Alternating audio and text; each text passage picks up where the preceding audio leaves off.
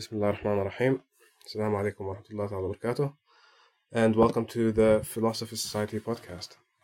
Um, today's topic is going to be about the coronavirus and how it has affected world economies, the regional economies, and how it affects Sudan's economy, generally speaking. Today, we're going to be joined by special guests. It's uh, my brother, Musab Khojali, and um, I'll let him introduce himself to you guys. Alaikum.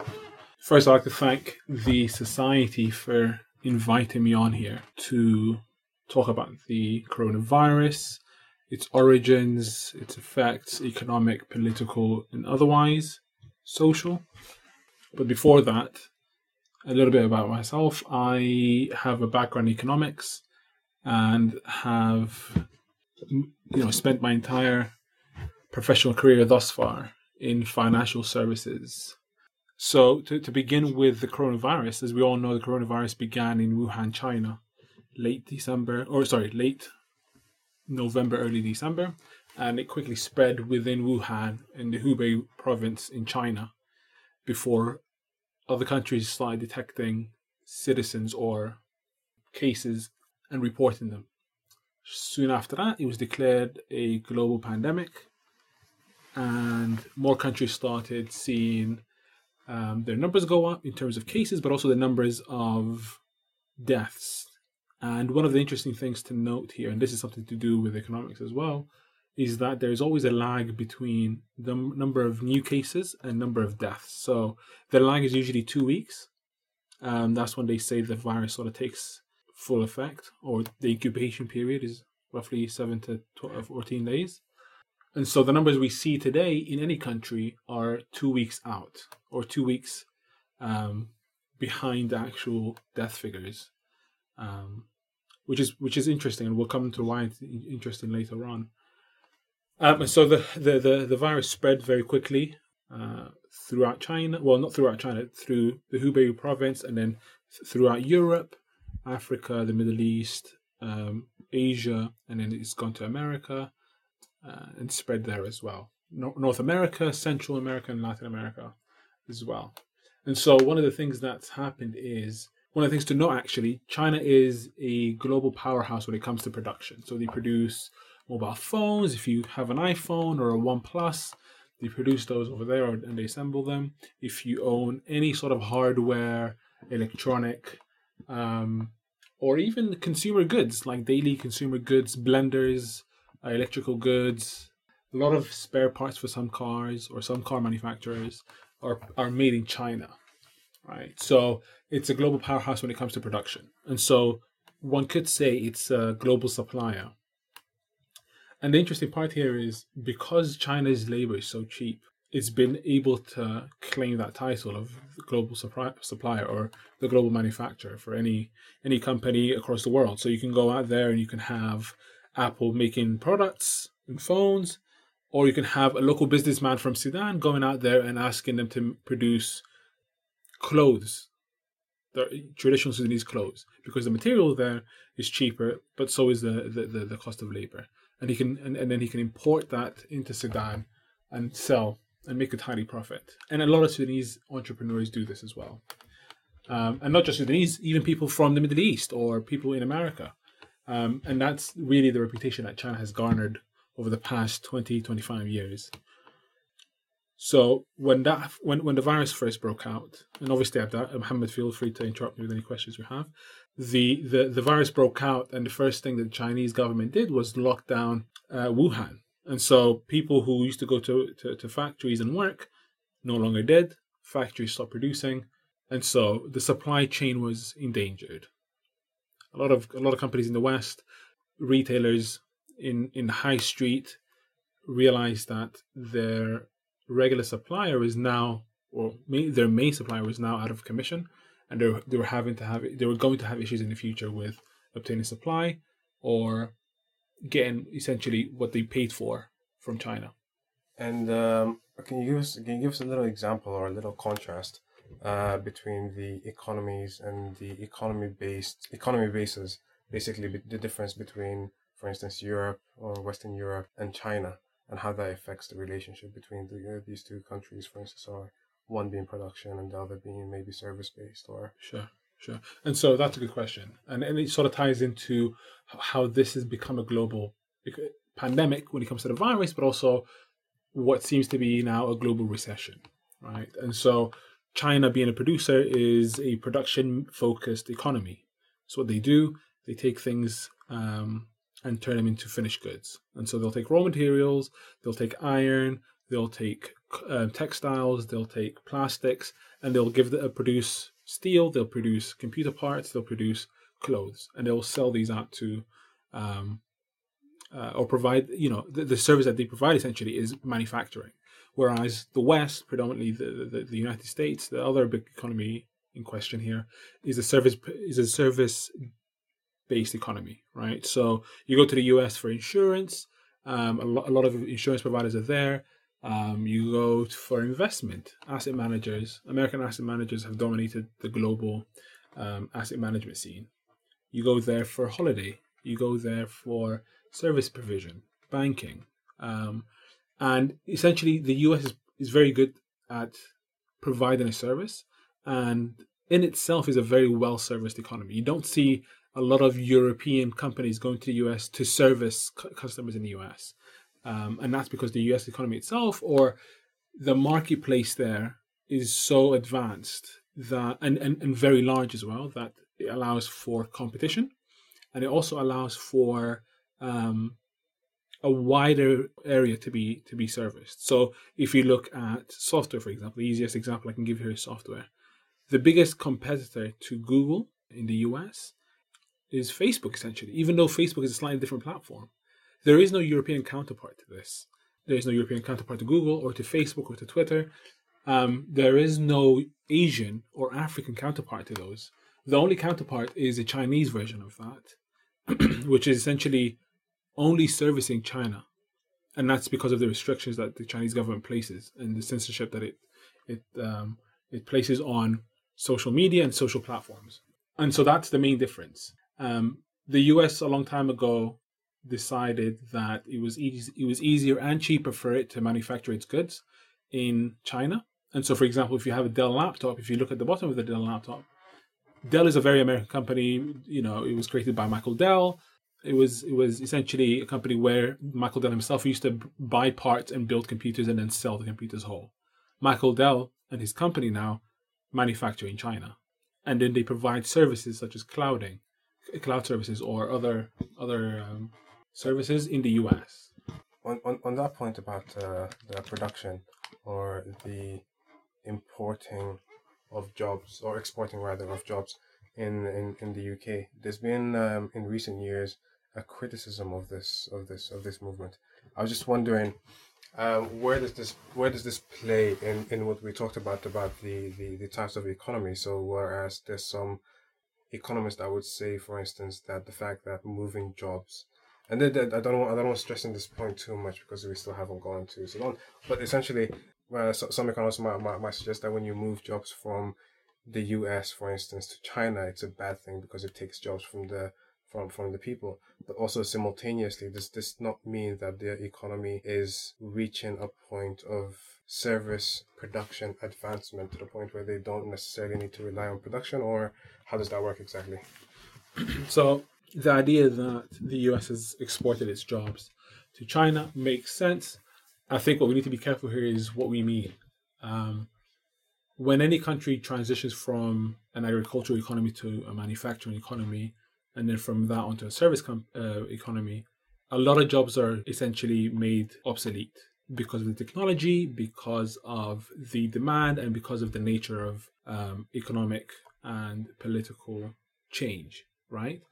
And so for China, what was once an agrarian economy, you know, focused on manufacturing, uh, on, on agriculture, it moved to manufacturing. So farming isn't as big as manufacturing is now, just like manufacturing isn't as big as services or service provision in the US is now. And so naturally, a lot of jobs which have been made obsolete are moved to countries where there is a high level of supply for that particular job in terms of people who are skilled enough to make to, to, to perform that job. But two there's a supply there's a there's a high enough demand to take into account the new supply of um, of these of these jobs. Essentially if i'm manufacturing goods today in the us and tomorrow we switch into servicing someone else in china can produce cheaper so comparative advantage advantage in economics.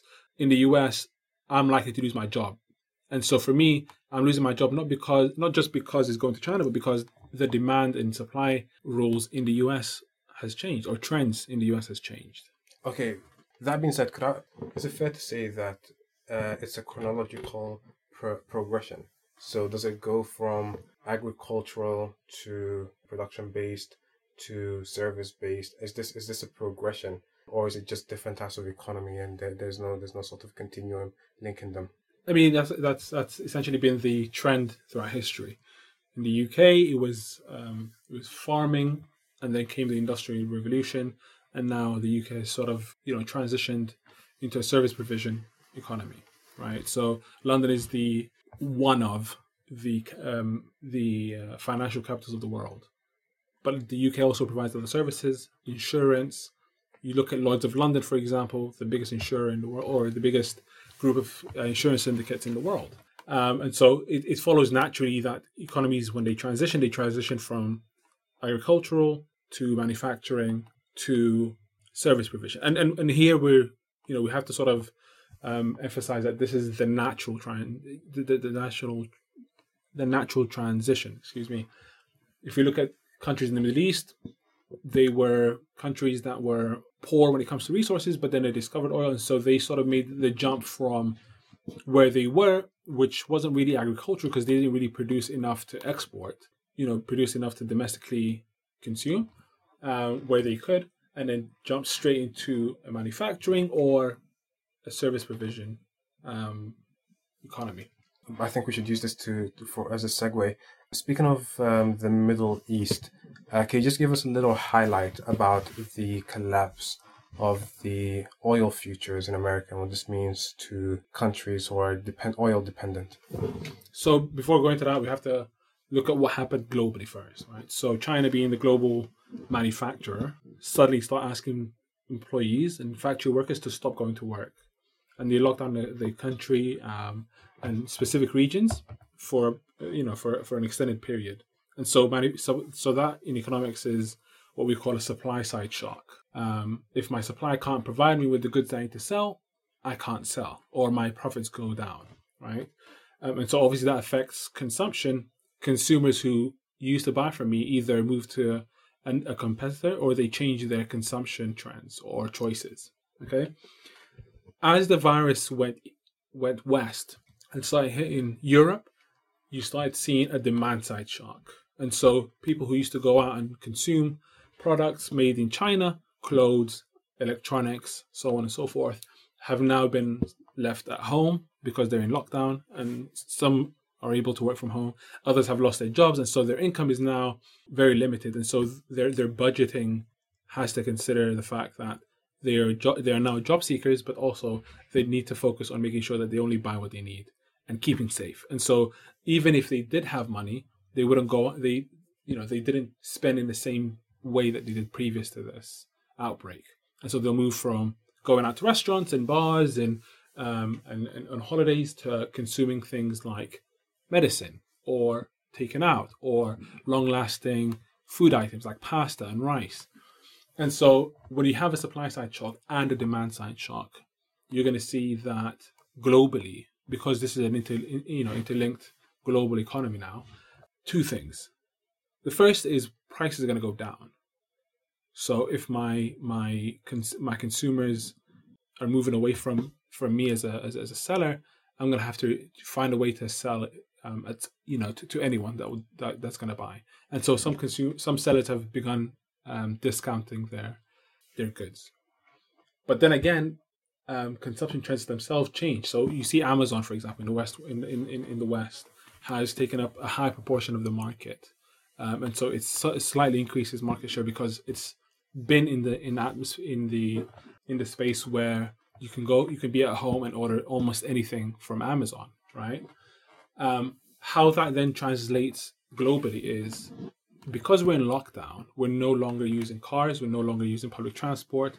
Aviation has taken a hit. For example, British Airways is looking to cut 12,000 jobs.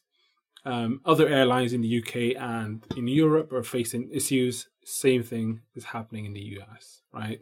And so when you talk about a global supply side shock, you're talking about what, what China is able to manufacture, right? And produce and sell. When you talk about demand side shock, you're talking about what I'm to buy. And so I'm to buy clothes, I'm to buy food, but I'm also to buy less and less of those things. And one of the things I'm to buy less of because I'm no, I'm no longer traveling is petrol or diesel or tickets for a, a holiday away to Barbados. And so the global demand for oil has gone down. And we can see from that that the Middle East, for example, a region where oil rich nations are solely dependent on oil or natural gas, are seeing their revenues go down. And some countries which have sovereign wealth funds have that as a buffer between the shock that they face now and you know serious financial uncertainty or even recession. Um, and so for them, it's more more more of a question of now that you know now that we have a because you know because those countries don't have a supply side issue. They can produce 12 million barrels a day. They can produce more than that. They can produce less than that. The problem is how do we get people to buy this? And so what you see now is deflation essentially, um, and the market correcting itself when it comes to oil prices. Um, there's too much of it out there. There's not enough demand to keep up, and so barrels of oil are now costing 10 to 12 dollars from a peak of 120 some some years ago. The reason why I ask about the Gulf region economies is because of the recent, well, not so recent, but ambitious foreign policy in in the Middle East, in North Africa, and um, in that region, which which directly brings us to Sudan, I suppose. Do you think that their their ambitious um, uh, foreign policy is going to take a hit now that their economy is somewhat reaching a point, or may even reach a point of precariousness? Yeah. So, with some background here, the UAE and Saudi Arabia have been heavily involved in Yemen. The UAE has also been heavily involved in Libya and Tunisia to a lesser degree of success in Tunisia. Um, and part of that could be to do with the fact that Tunisia doesn't have as much when it comes to re- natural resources as Libya does, but also there is more instability in Libya, right? And so uh, Tunisia has managed to transition to democracy, and that sort of protects it from foreign intervention to a, to a degree. Um, the UAE is not the US, and it doesn't have the influence globally that the US does um, to sort of penetrate that barrier of protection from democracy. With what's happened globally, and this is and this is to do with coronavirus and um, you know low oil prices and low prices generally for stocks and equities and um, bonds. The global economic turmoil from this means that investments that the UAE had and Saudi Arabia had across the world have taken a hit. Oil, which was a buffer previous to this, has also taken a hit. And so for them, the treasure chest, the war, the war chest essentially, has taken a hit as well. They've expended far too much um, in Yemen without any significant result, at least for the Saudis, for them to be able to call that a win. But it, when it comes to North Africa and Libya specifically, the the the UAE is seen that Haftar is making some progress in, in, you know in some areas, but overall his influence has gone down.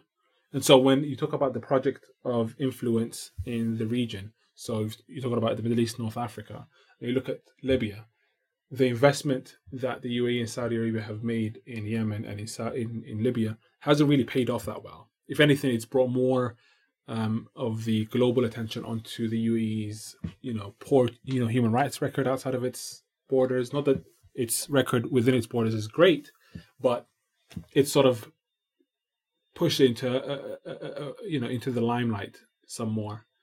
And so when the UAE, you know, started trying to influence politics in Sudan through intervention, through gestures of friendliness, you know, providing military aid and supplies, and medical supplies as well to Sudan after the revolution and the ouster of Umar al-Bashir and his regime.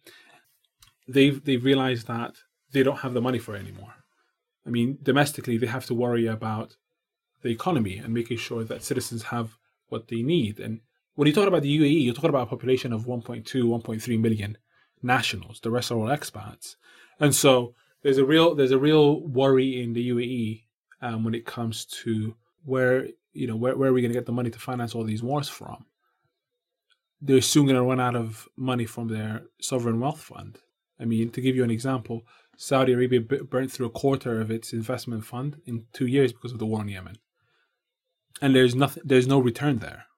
You see, um, so I think when it comes to Sudan, when it comes to foreign influence in the in the region, oil, which used to be the the motivator and the the tool by which these countries operated, is no longer viable.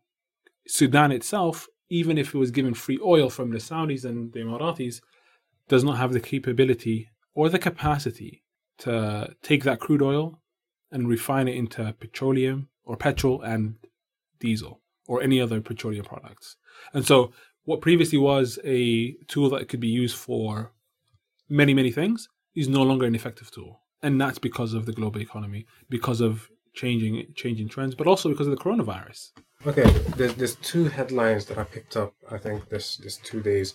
The first headline said that, which is today, uh, I believe it was uh, President Trump who called the the Saudi prince uh, Mohammed Salman um, and told him essentially that you know they need to stop oil production, and so that that I would assume will take a, a great hit for for the company. I mean, you know, if anything were to mark their you know um, their, their, their, precarious the start of their precarious situa- situation, it would be that. Um, but also the second more important headline concerning Sudan specifically, I think this was either either yesterday or the day before, I'm not too sure, was there's a delegation of Emirati sort of top politicians, or rather, you know, probably members of the royal family, who, who came to Sudan in what some suspect to be a strategy to employ uh, soldiers from Sudan to aid in the war against um, against the UN-backed um, government of, of, of, Libya. And I was just wondering, and also the, the, just just to put in one last one last one last uh, headline is there was there was an ambitious sort of um, initiative by Omar al-Bashir before he was ousted, where he wanted to sell Port Sudan to to to I think it was either I think it was a Filipino um, company that had its court some uh, you know a branch in the UAE I believe. But now the other day there was another another attempt at buying Port Sudan by by I think the company is called World Ports I believe if I'm not if I'm if I'm not, if I'm if I'm not mistaken in the UAE.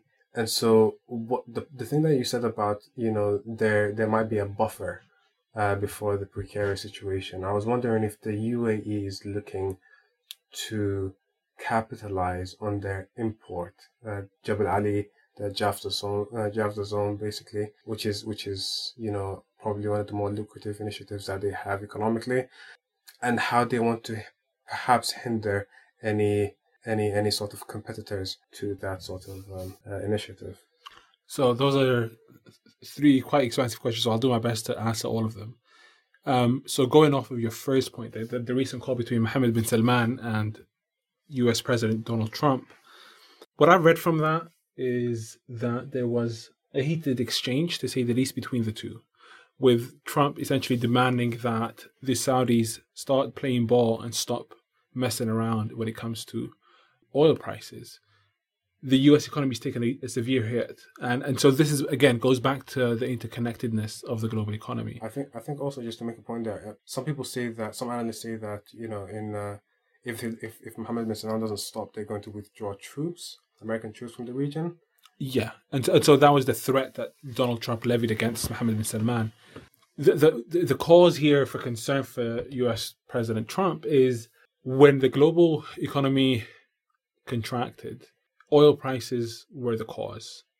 So, and and and this is some this is context to, to the entire story here.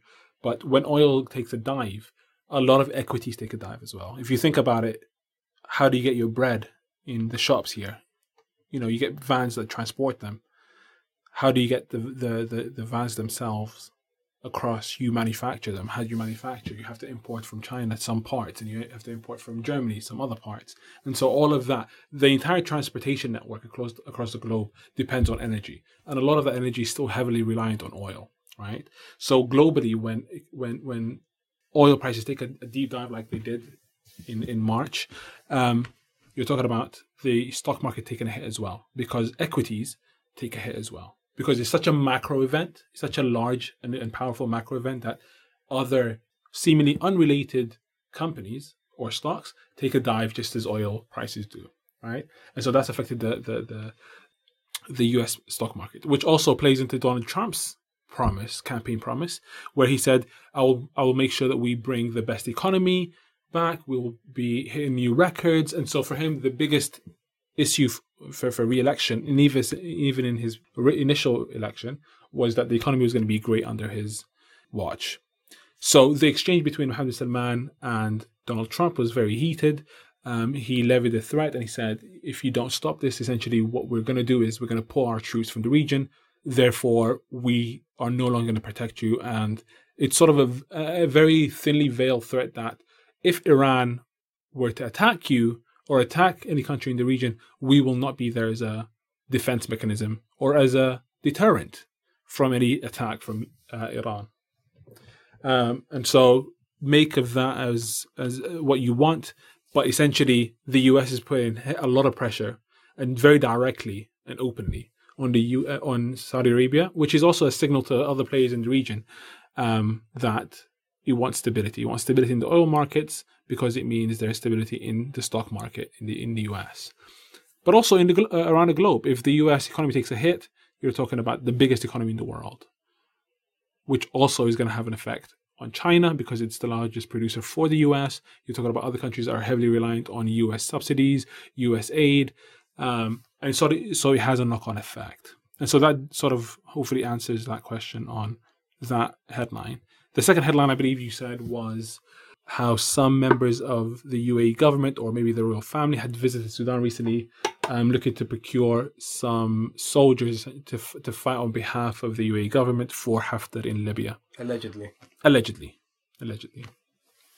So it's, it's good to go back to to the time where Omar Bashir essentially joined the Gulf coalition that went into Yemen, and he promised that he will his support is unwavering. Obviously, he he received some money in exchange, um, but his support was unwavering in in the face of the Houthi um, problem in Yemen.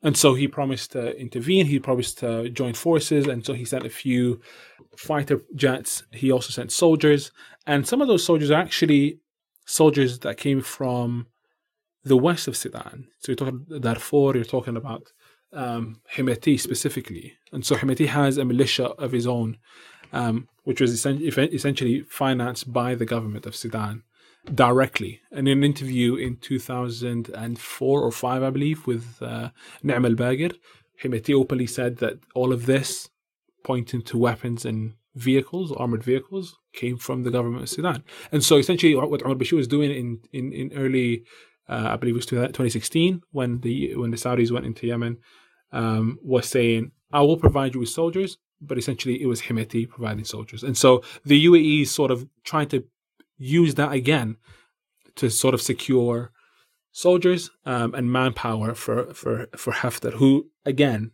is is losing the battle in Libya, and so this move by the UAE indicates two things. The first is they've spent too many, you know, they've they've squandered too many lives and treasure in Yemen to really commit to any military campaign using their own soldiers.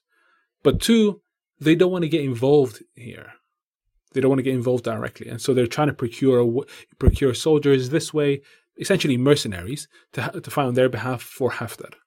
But the third thing that sort of um, should be apparent is Haftar is really losing the war in Yemen. Or sorry, apologies, in Libya and he's losing men, he's losing weaponry.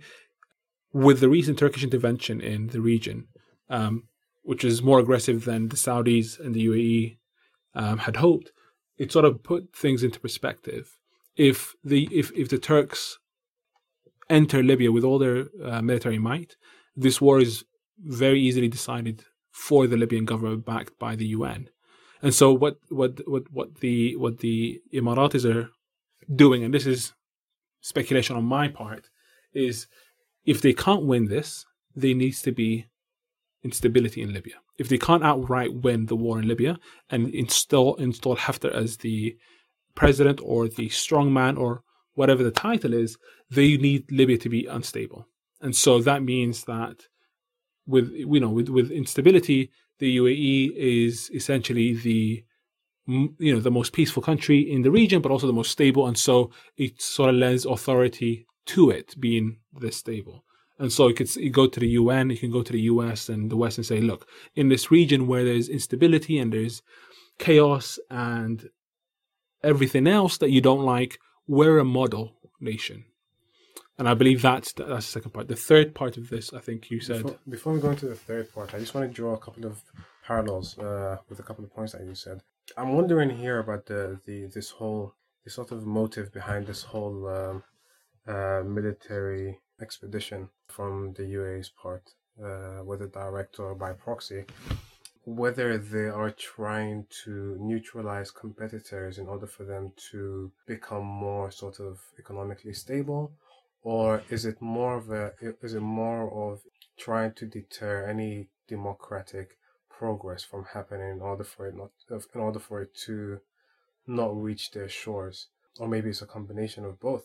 And also more recently I've, I've, I've been recently I've been I've been I've been uh, thinking about this in a more historical sort of history repeats itself sort of way. Because if you look if you look maybe 100 or maybe 150 years ago like some somewhere between that countries such as Sudan and, and countries like it they were essentially administered yes, you know, under colonialism and under colonial off well, Sudan was under the Foreign Office, but you know, generally the colonial office, and they used the proxy of Egypt, for instance. So the Ottoman Empire used the proxy of Egypt, and then later on uh, the British the British Empire used the proxy of, of Egypt as well.